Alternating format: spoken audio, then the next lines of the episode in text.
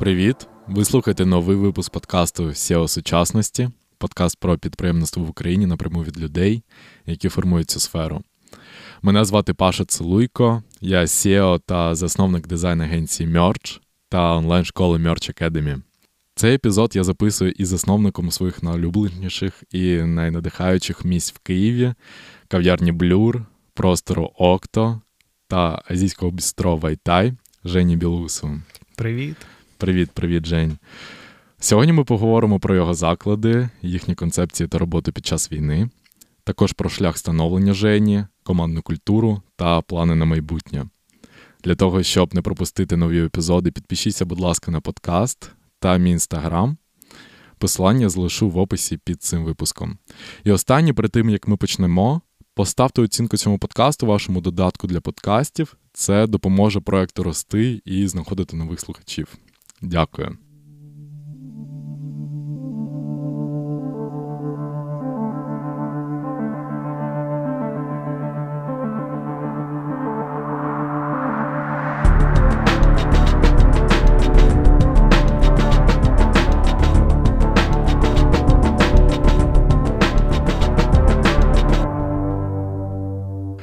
Привіт, Жень, ще раз. Ще раз привіт. Велике дякую, що прийшов на подкаст. Дякую, що запросили. Це буде для мене супер надихаючий взагалі діалог.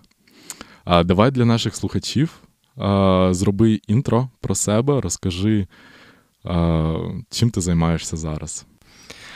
Мене звати Женя, я проста людина. І зараз так вийшло, я займаюся улюбленою справою. Займаюся ресторанною діяльністю і дуже вкладаю душу і всю любов, яку маю, туди. І почав я займатися цим достатньо давно. Угу. Мій батько, він як супергерой цього часу займався ресторанною діяльністю, у нього було багато ресторанів, мені подобалося, як він це робить, які ризиковані кроки він робить, як він любить свою справу і як він віддається їй. І, можливо, з цього все почалося. Так воно і сталося, я пішов працювати там барменом, працював потім адміністратором вночі. І потім я просто якось намітив собі, що я хочу працювати десь в іншому місці, але я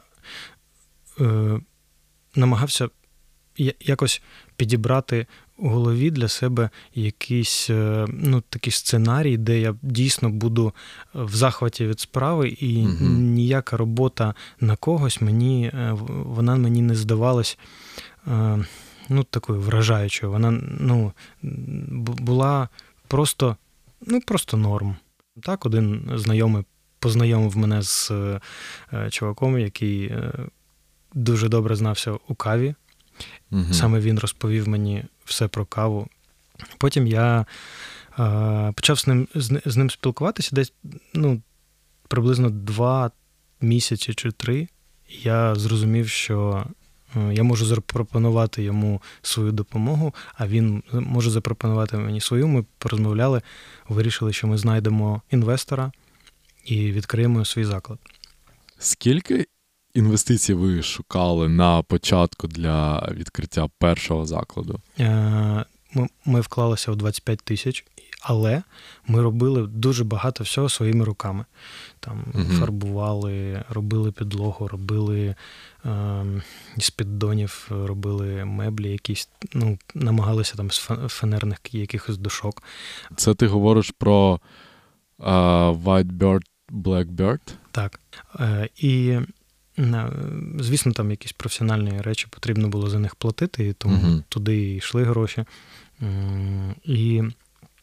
Але коли ми почали, там дуже було важко зрушити з місця, потім все пішло краще. І потім нам просто підняли оренду. А скільки це було? Спочатку було 40 тисяч, підняли до 60. Вау. І це було дуже для кав'ярні, це було дуже важко. І 60 тисяч гривень. Ми дивимося на ці гроші, ми розуміємо, що ми просто прибуток кладемо у карман орендодавця. Так. І ми з'їхали на Воздвиженку. Mm-hmm. І поділили приміщення там з галереєю однією. І саме там почалися там терки з партнером. Ага. Він хотів щось робити по-своєму, я хотів по-своєму. І ми якось так, досить полюбовно, я просто почав як рухатися у своєму напрямку. Я вже знав, що саме я хочу. Знав, який заклад я хочу, знав там, який настрій, які страви, що там буде і як воно буде працювати. Мені знадобилося десь 8 чи 9 місяців, щоб реалізувати цю ідею. І це Блюр. Так, і це був Блюр. Як ти це все створював? Як ти надихався, чим ти надихався, як шукав референси і так далі?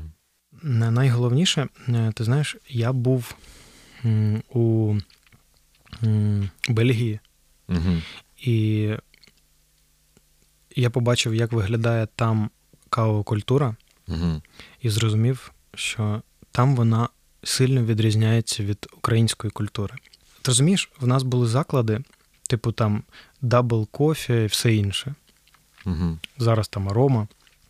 І вони не виглядають як кав'ярні, там, наприклад, Німеччини, кав'ярні Франції, кав'ярні, хоча б кав'ярні там Данії, наприклад.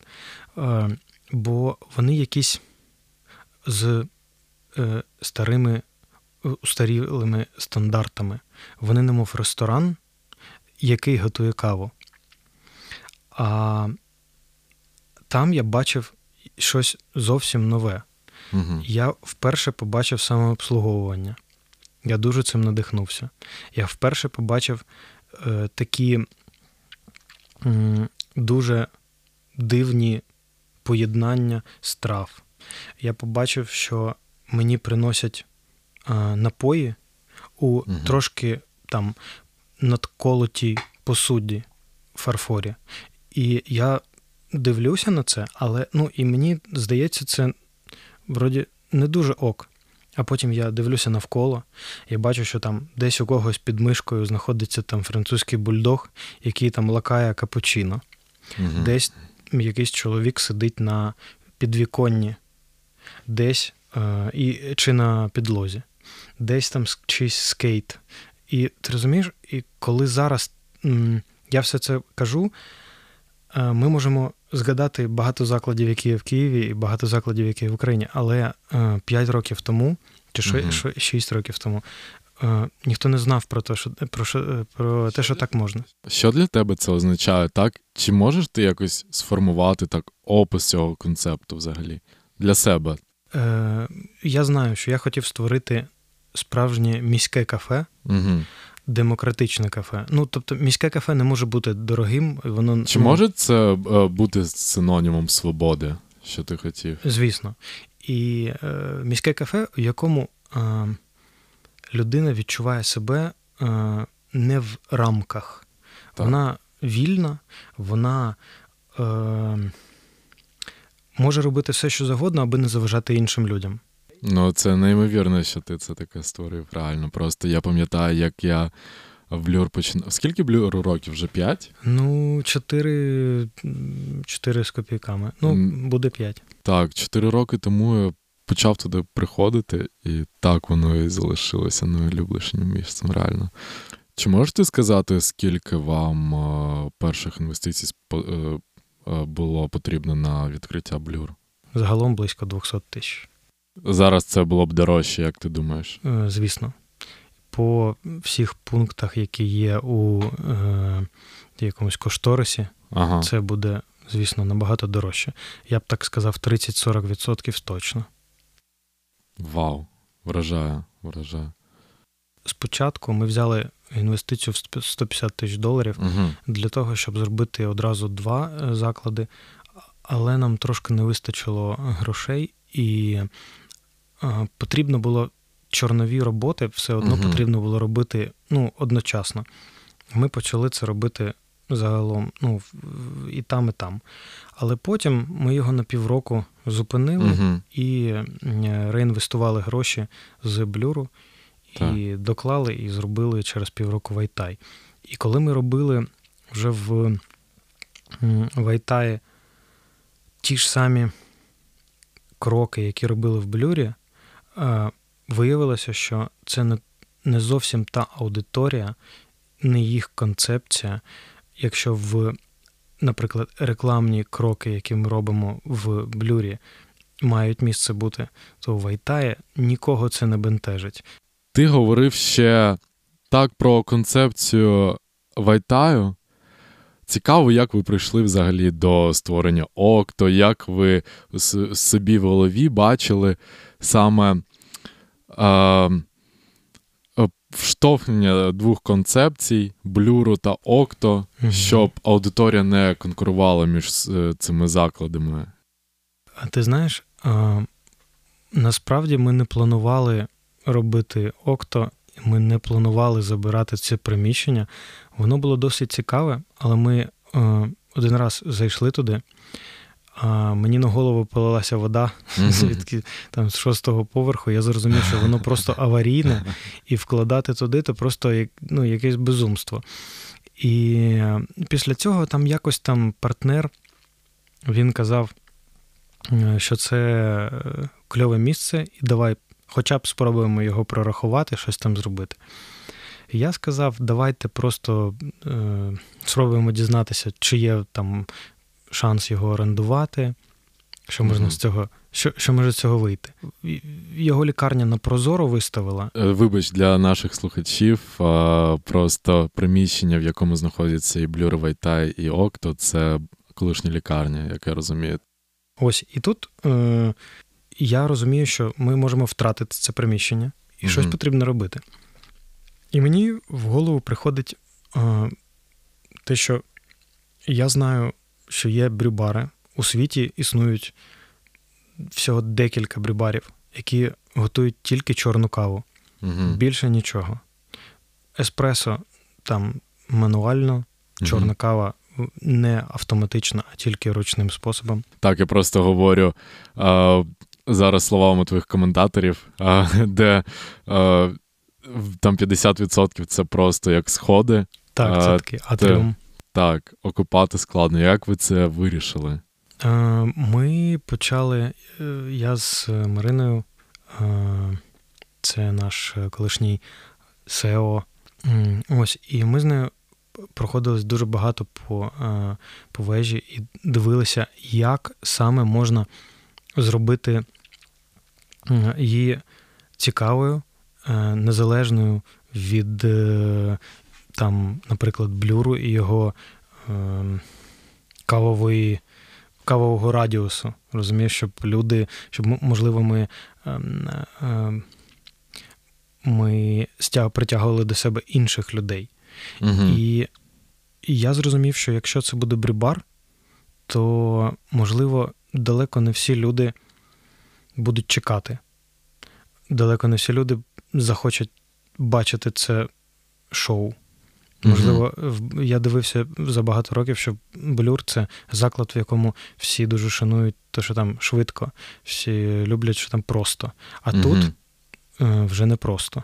Тут складна, цікава, театральна вистава, при тобі готують різні там способи, методи, тобі розповідають про каву. Ми зрозуміли, що там потрібно зробити класне місце, там багато столиків, і потрібно зробити місце для відпочинку та, можливо, для роботи. Тому що Блюр нормально так нагружали коворкери.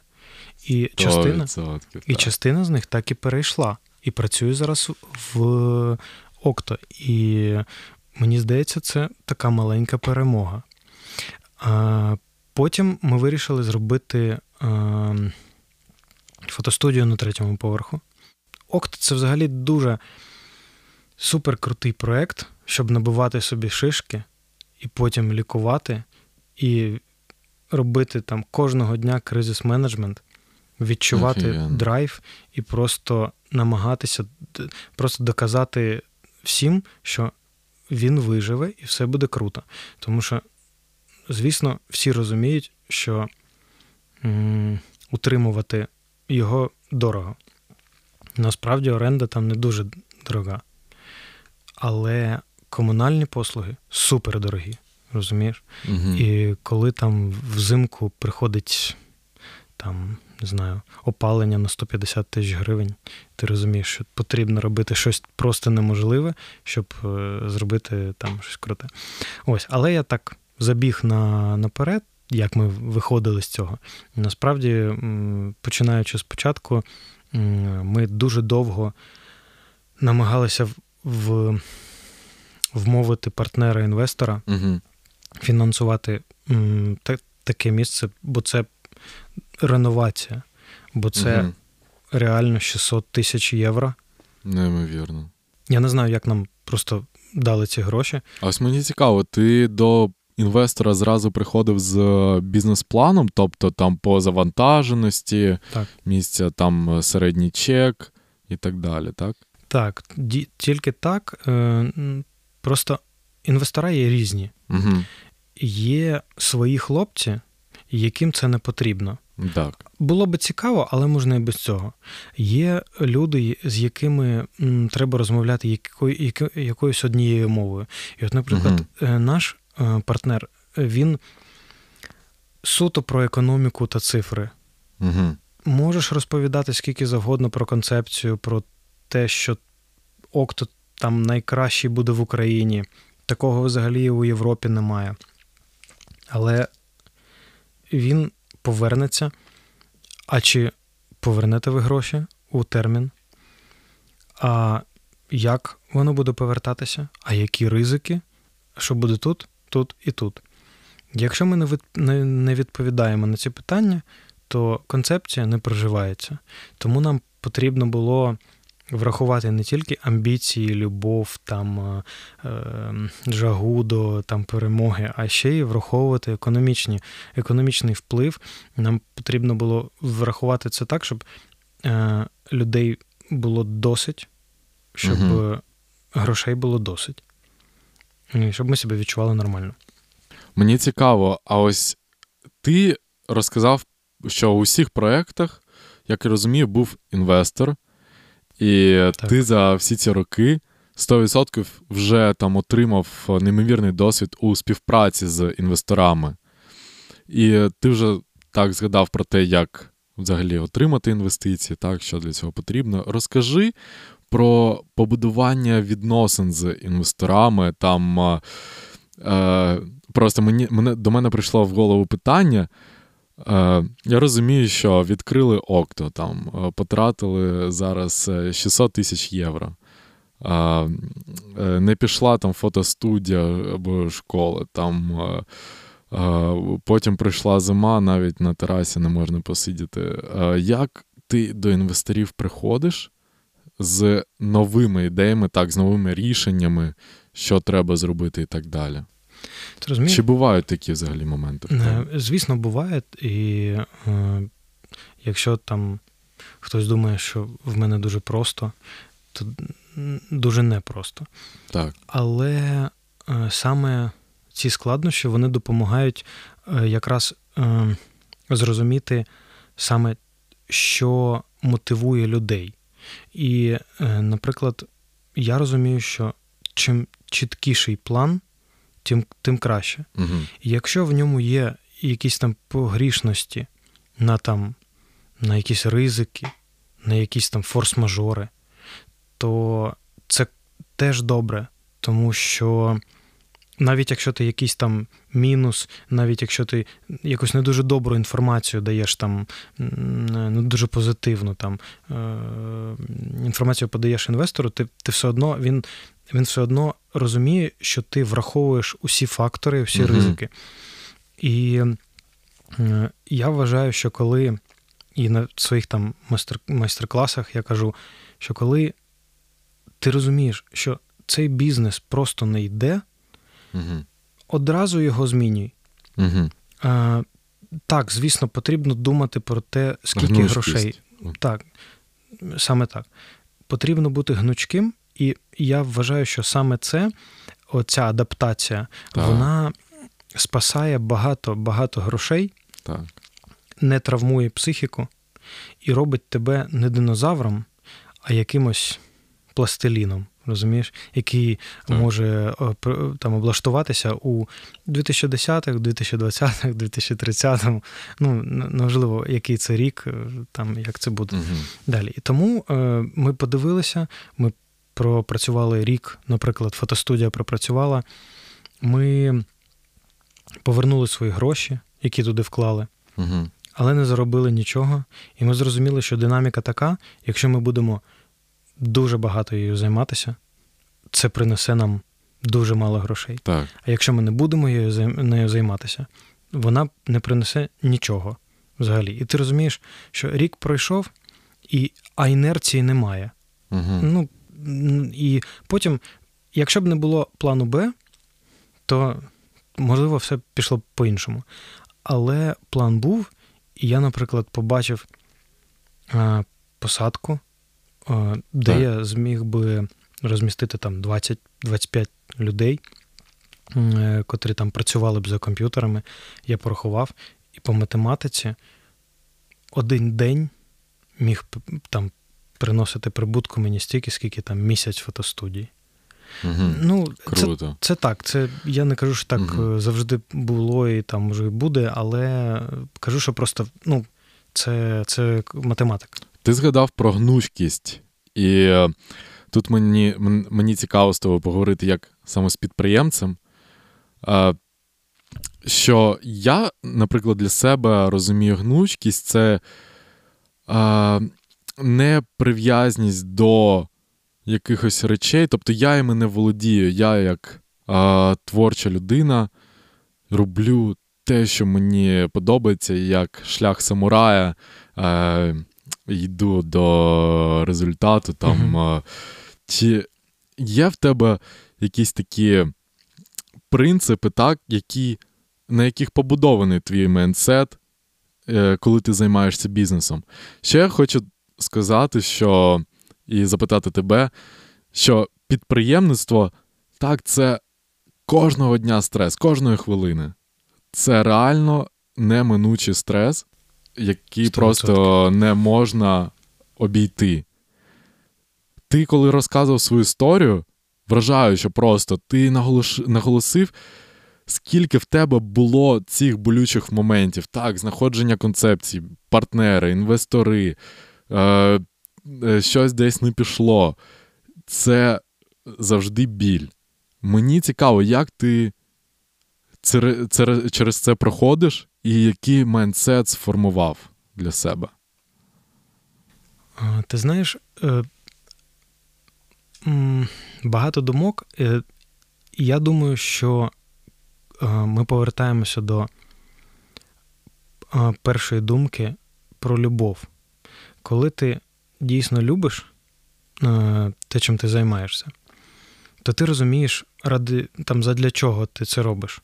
Ти розумієш, що там в тебе є мрія, і мрія ось така. Ти собі якось її уявив, і ти розумієш, що ти повинен розуміти, що тобі доведеться пройти через багато складнощів. Можливо, складнощів буде менше, можливо, більше. Але якщо в тебе є ось ця ціль, ти до неї йдеш. І тут і про гнучкість, і про стресоустойчивість, і про багато інших штук, які впливають. Я вважаю, і все впирається взагалі просто в любов, яка є основним індикатором. Тому що якщо тобі пофіг, то ти не зможеш просто побудувати щось цікаве. А що я маю на увазі, коли кажу пофіг? Коли концепція для тебе самого не зовсім, вона десь така, десь ти прорахувався, але може піде. Тебе буває таке, що ти придумуєш концепцію так у голові, і ось ти до неї так якось ставишся поверхнево, але потім в один момент тебе включає, ти реально в неї закохуєшся. Так, мені здається, це підсвідомість трохи усвідомість, знаєш, так через сито таке проштовхує потрошку. І потім ти таки отримуєш, ти спочатку знайомишся, потім там щось там роздумуєш, а потім ти просто складаєш цей в гармонію таку весь пазл, і потім з ним починаєш працювати, ти в нього віриш. Насправді, от в нас був один із закладів, Бредфор, це сендвічна. Ми зробили його теж таким мінімалістично-японським по стилістиці. І мені здавалося, що Києву не вистачає мінімалістичних концептів. Угу. Можливо, це і так. Але є деякі фактори, які, наприклад, ми не прорахували. Наприклад, все ж таки людям потрібна посадка всередині. Якщо це просто вікно, 50/50. Угу. Щось піде, щось не піде. Якщо це їжа, яку потрібно там півгодини їсти, то це, звісно, така історія, яка ти повинен підкорятися під ці стандарти. Є там історія з тим, що я прорахувався з вулицею. В нас там був економічний там теж ризик, тому що в нас була висока оренда, а місце так собі, і ми не врахували всіх нюансів, і вважали, що є доставка, яка повинна працювати, але не враховували нюансу щодо вартості страви. І ти розумієш, потім ти повертаєшся до всього цього, і це те, що ти казав, можливо, ти будеш закоханий у цю справу, але потім ти розумієш, всі допускають помилки. Так. Ти також... Треба відпускати. Треба відпускати і бути гнучким. Ти можеш... Ми за 2 місяці прокрастинації десь 150-180 тисяч гривень втратили. Це просто операційні мінуси. Просто там назаробляли. Розумієш, так? Так. Шишок. І потім ти розумієш, що чим скоріше ти це розумієш, тим потім краще тобі, краще всій команді, яка тобі довіряє, людям, які в тебе вірять, там, публіці, аудиторії, яка на тебе дивиться, там, можливо, робить якісь висновки. Це все також є якимось основами, які треба зрозуміти. Ти сказав про команду, також хотів з тобою поговорити. Ось на початку ти цікаво ще розповідав, як тобі було в наймі, коли ти працював сам на себе, і ти казав, норм, так? Мені цікаво, як ти надихаєш свою команду? Що для тебе командна культура? На яких цінностях вона вибудована? Як ти її будував? Ти знаєш, мені здається, це магія. Крапка. Вау. Насправді, я тобі так скажу. Я працював у ресторанній мережі, у якій до людей відносилося не дуже кльово. Угу. Ти прийшов, ти сіра маса, ти працюєш, в тебе є, а може і немає контракту. Ти знаєш, що в тебе є години, які ти повинен відпрацювати, в тебе є там твій адміністратор, чи директор, чи хтось інший, ти працюєш на нього, не повинен робити цього, повинен це. Все. Тобто все суто, все сухо дуже. Угу. Ти знаєш, ми порозмовляли, був один момент, це було 2 чи 3 роки назад, ми розмовляли з однією дівчиною щодо управління її закладами. І вона запросила спеціаліста з одної мережі для того, щоб він якось дав оцінку нам. І він почав розказувати про те, що зараз покоління бебі-бумерів, зеди, ікси, там, ці там з цими, не більше 3 місяців знаходиться на робочому місці, бо він там міленіал, кучу фраз, якими там мене підколювали, що я там щось не розумію, не пам'ятаю, там все інше. Але я просто слухав, а потім кажу, а в мене нахрін все по-іншому. Люди працюють, яким по 18, по 19 років.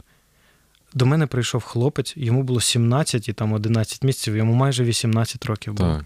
Зараз йому буде 23. Він працює майже спочатку. Як ти це робиш? Просто повага. Тобто, давай поговоримо про саме цінності, ось які ти транслюєш команді. На яких цінностях вона...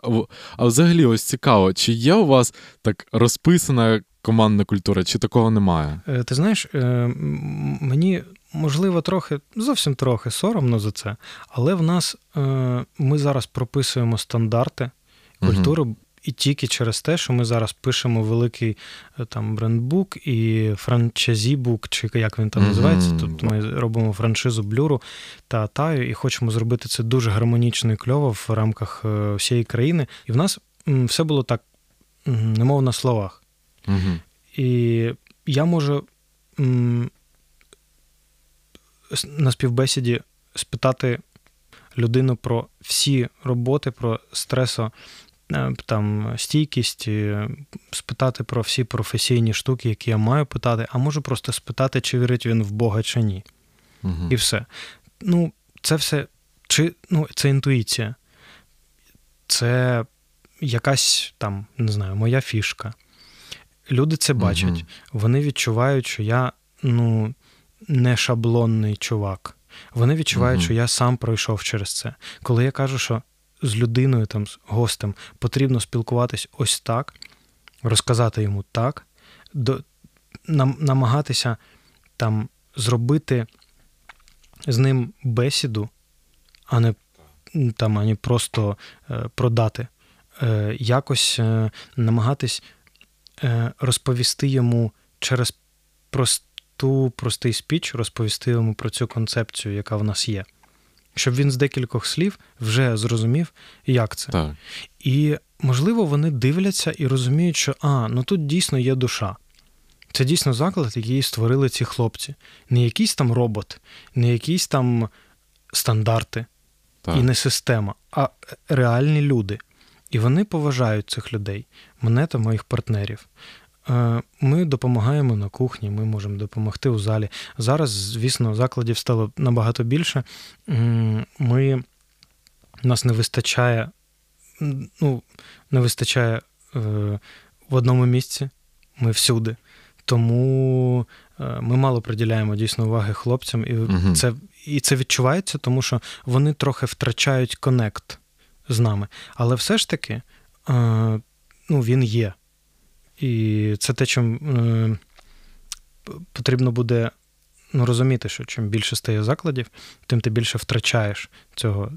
Це дійсно така штука, яку проходить кожен з тих, хто... Скільки зараз загалом в команді всіх твоїх закладів людей?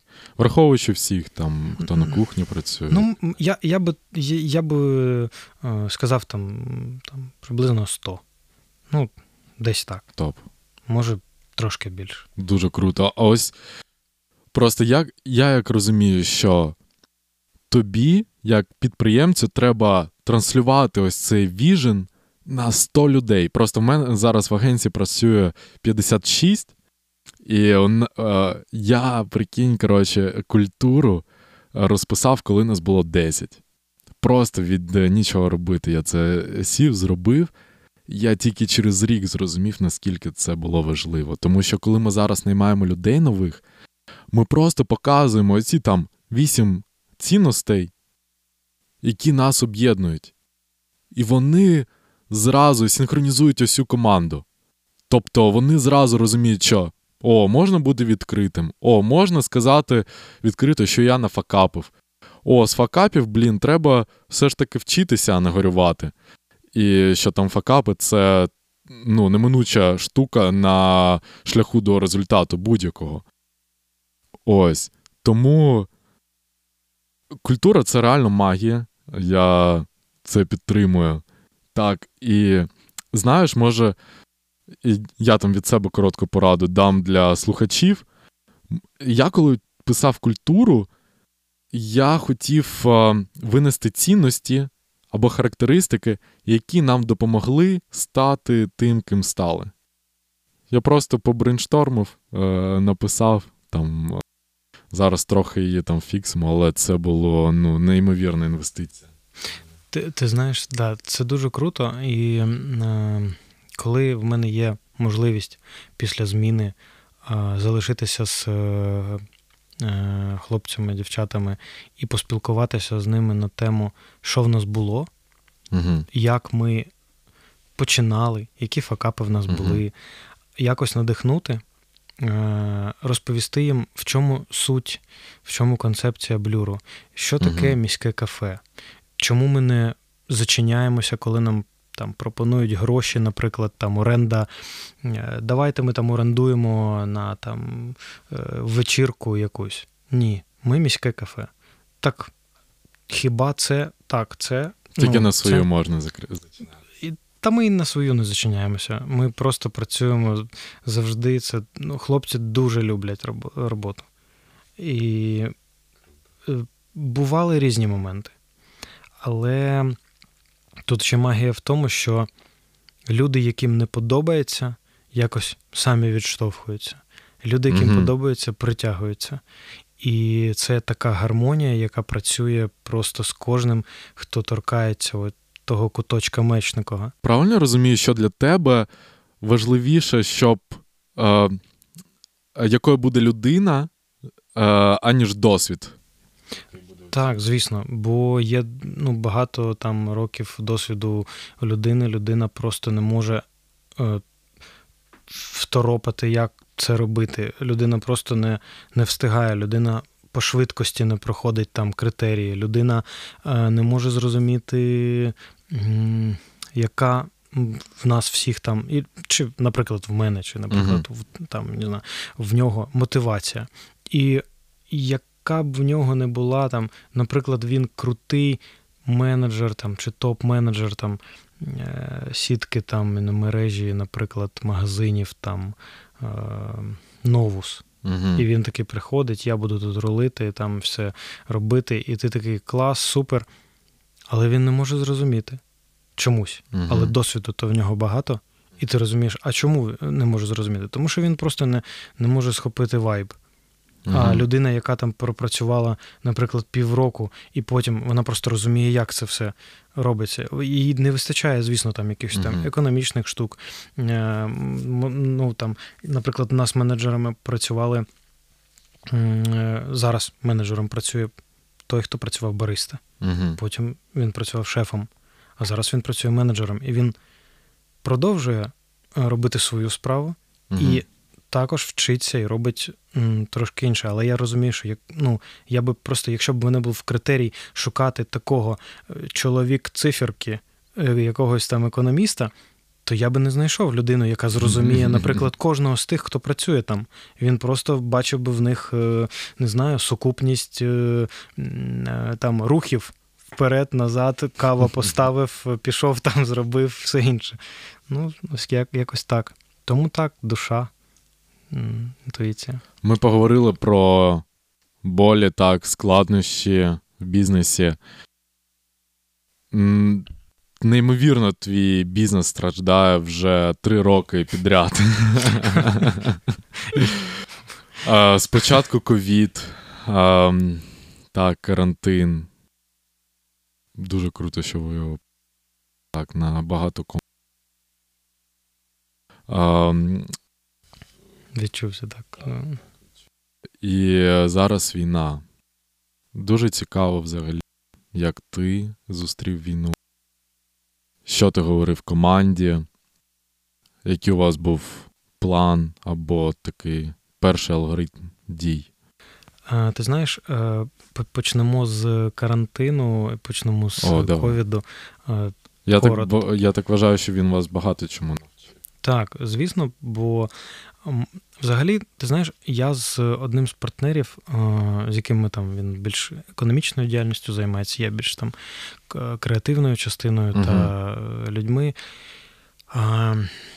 Але і він, і я через саме якийсь досвід, можливо, не дуже добрий досвід, можливе там закриття багато закладів, там батько закривав заклади, я закривав заклади. І ми просто, ми такі кризис-менеджери, яких там, мабуть, не вистачає в країні багато, і ти це дивишся, і це дійсно підтверджується тим, що закладів дуже багато закрилося. І навіть мережі і сильних рестораторів теж закриваються. І зараз там війна показала, що дуже багато всього закрилося. І не тільки через, скажу чесно, не тільки через те, що там, наприклад, якийсь став поїхав кудись там в інші там города, чи там міста, чи в інші країни. Угу. А якщо, ну, я так тобі скажу, те, що я бачу зараз, і після ковіду, і зараз, ну, коли все там поновлюється, ті заклади, які себе так міцно спозиціонували, вони продовжують працювати. Угу. Вони спочатку розігналися, відштовхнулися і працювали добре. І зараз вони також працюють кльово. Можливо, десь всі просіли, але працюють. І є ті, хто так-сяк. І ось ті, хто працював отак, вони не витримали. Хто влюбив в себе клієнта, той зараз і саме на плаву, як я розумію. Так, так. Тобто, любов клієнта.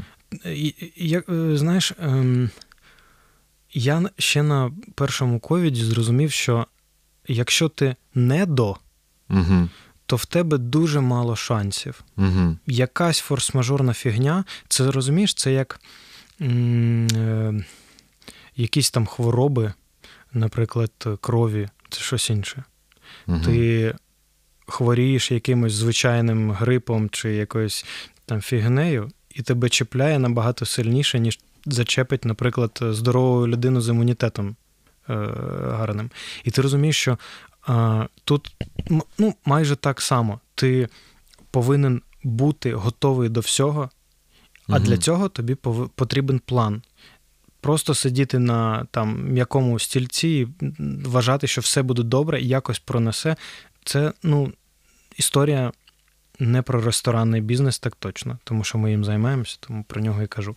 І коли нас зачиняють, хтось там каже, що я з дому не вийду, тому що це зомбі-апокаліпсис, зараз буде та все інше, хтось там щось інше каже, третій каже, що все, ми більше не там не відчинимося. А ми кажемо, ну, а мені якось не дуже по приколу без там грошей лишатися. Треба щось вигадати. І ми якимись там маленькими кроками робимо іншу схему роботи, де команда – це партнери, які працюють на якусь там, на якийсь відсоток, бо ми не знаємо. Там виторг там дня може бути 1000 гривень, може бути 30 000 гривень. Ми не розуміємо. І ми ризикуємо і пропонуємо ризикувати з нами. Це такий один з читів. Потім ми розуміємо, що є там багато інших питань. Є технологічні процеси. Як достатися, добратися, там не працюють там транспорт, щось інше. Ми вигадуємо, як там, наприклад, доставляти персонал, у кого є вельчики, там, як можна добиратися, там були ж там перепустки, все інше. Ну, було дуже багато нюансів, але ми якось тримаємося за команду, розроблюємо нові плани, придумуємо рації, по яким спілкуємося, придумуємо, як там ізолювати приміщення, що там вигадати. Не завжди це дуже кльово, але ми намагаємося. І з першого дня міське кафе Blur працює завжди. І ми такі, нам потрібно якось працювати завжди. І ми працювали майже з першого дня. Ми просто на наступний день, там, коли сказали, що ось буде карантин, ми просто працювали в іншому форматі. Потім там приходили копи, там щось казали, що так не можна. Ми працювали ще трошки в іншому форматі, але завжди працювали. Наприклад, про гостей. І вони розуміють, що ну, їм можна довіряти. Вони завжди працюють. Тепер, якщо повернутися до війни, у перший день ну, ніхто не розуміє просто, що буде, ніхто не розуміє, як далі все піде, потрібно якось страхуватися. Потрібно видавати персоналу заробітну платню. Це перше, про що ми подумали. Це перше, що ти зробив, так? Ну, команда так. Так, у мене це також було перше, реально, типу, одразу, там, 8 ранку. Ну, тобто, люди, ніхто не знає, що буде далі, ніхто так. не знає, куди хто поїде, полетить, там, не знаю, там, на конях поскачить, але, ну, є заробіток, є гроші, є так. І те, що там я зараз можу дивитися, як деякі там ресторанні мережі, як вони поступають з стафом, ну, дуже пригнічує. Але я думаю, що... Привіт, там... хлібний. Привіт. Пока, хлібний. Ось, і... Я просто не підтримую взагалі те, що вони роблять. Та не тільки вони, насправді. Є багато других мереж, багато закладів, які також ставляться до стафу якось так другорядно. Але я завжди вважав, що саме команда, ну, вона ж заробляє тобі гроші. Ну, ти можеш сам заробляти, але ти не в змозі це зробити, бо в тебе 100 людей. Ну, ти не можеш розірватися на стількох. І вони всі, ти їм винен. Так, вони все опираються на тебе, і це факт реально, тому що ти як підприємець, я для себе це сформулював так, що я як підприємець, найголовніший мій обов'язок, щоб вчасно була заробітна плата. Це мій найперший, найголовніший обов'язок перед моїм співробітником. Ну, насправді там багато нюансів. 100%. Є і там, окрім заробітної плати, є там також багато там штук щодо так. спілкування. Так, щодо, 100%. Там, ну, розумієш. І ось, і потім 25 числа партнер... Він просто не виходив з Блюру майже. І деякі люди з команди, вони вирішили, що їм, ну, разом їм краще, разом їм спокійніше. Угу. І десь приблизно за день чи два вони вирішили, що вони будуть працювати як волонтерська кухня. Угу. І ми почали... працювати спочатку в Таї, потім адаптували Blur під кухню, потім Octo. Під волонтерську, я так розумію. Так, і це були 3 волонтерські кухні, які там очолював партнер. Він тоді весь час знаходився у Києві, він згрупував команду. Це супер сильно. Хто чим займається. Угу. Він поставив дівчинку, яка знайшла достатню кількість кухарів, ми дуже багато донатів отримували. Дуже багато. Хлопці кажуть, що в день до 100 автомобілів могли приїжджати, забирати їжу. До 100 автомобілів. Неймовірно. Ми кормили людей всіх, які знаходилися у бомбосховищі Кловській. А там близько 250 людей. Ого. І кожного дня, ну, ти розумієш, це реальна допомога. Ти прям спускаєшся донизу, і ти бачиш, як вони, ну, вони не виходять. Вони просто кожного дня там, кожної години там.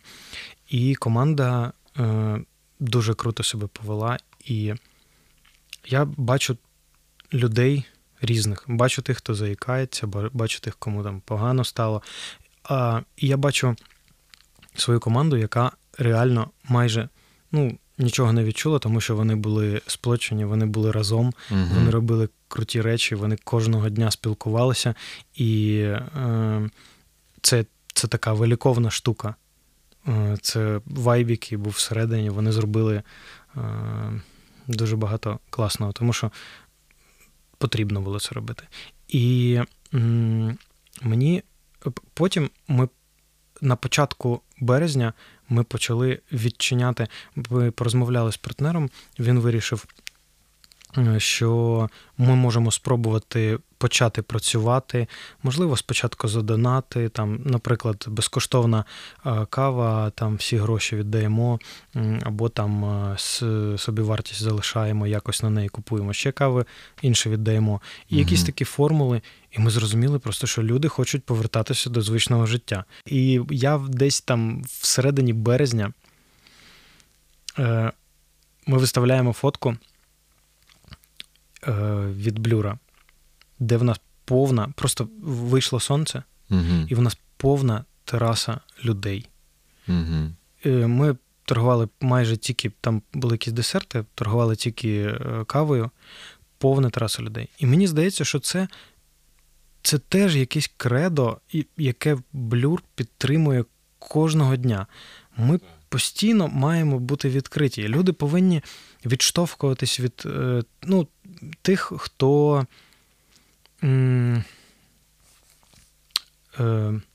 як це надіжний. Розумієш?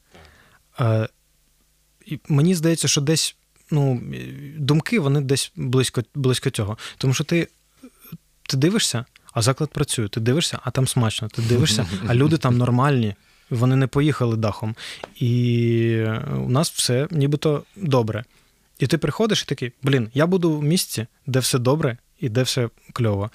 І мені здається, що так повинен робити кожен заклад, просто показувати, що я роблю свою справу. Угу. Мені не байдуже, що коїться там. Зараз ми дуже багато допомагаємо.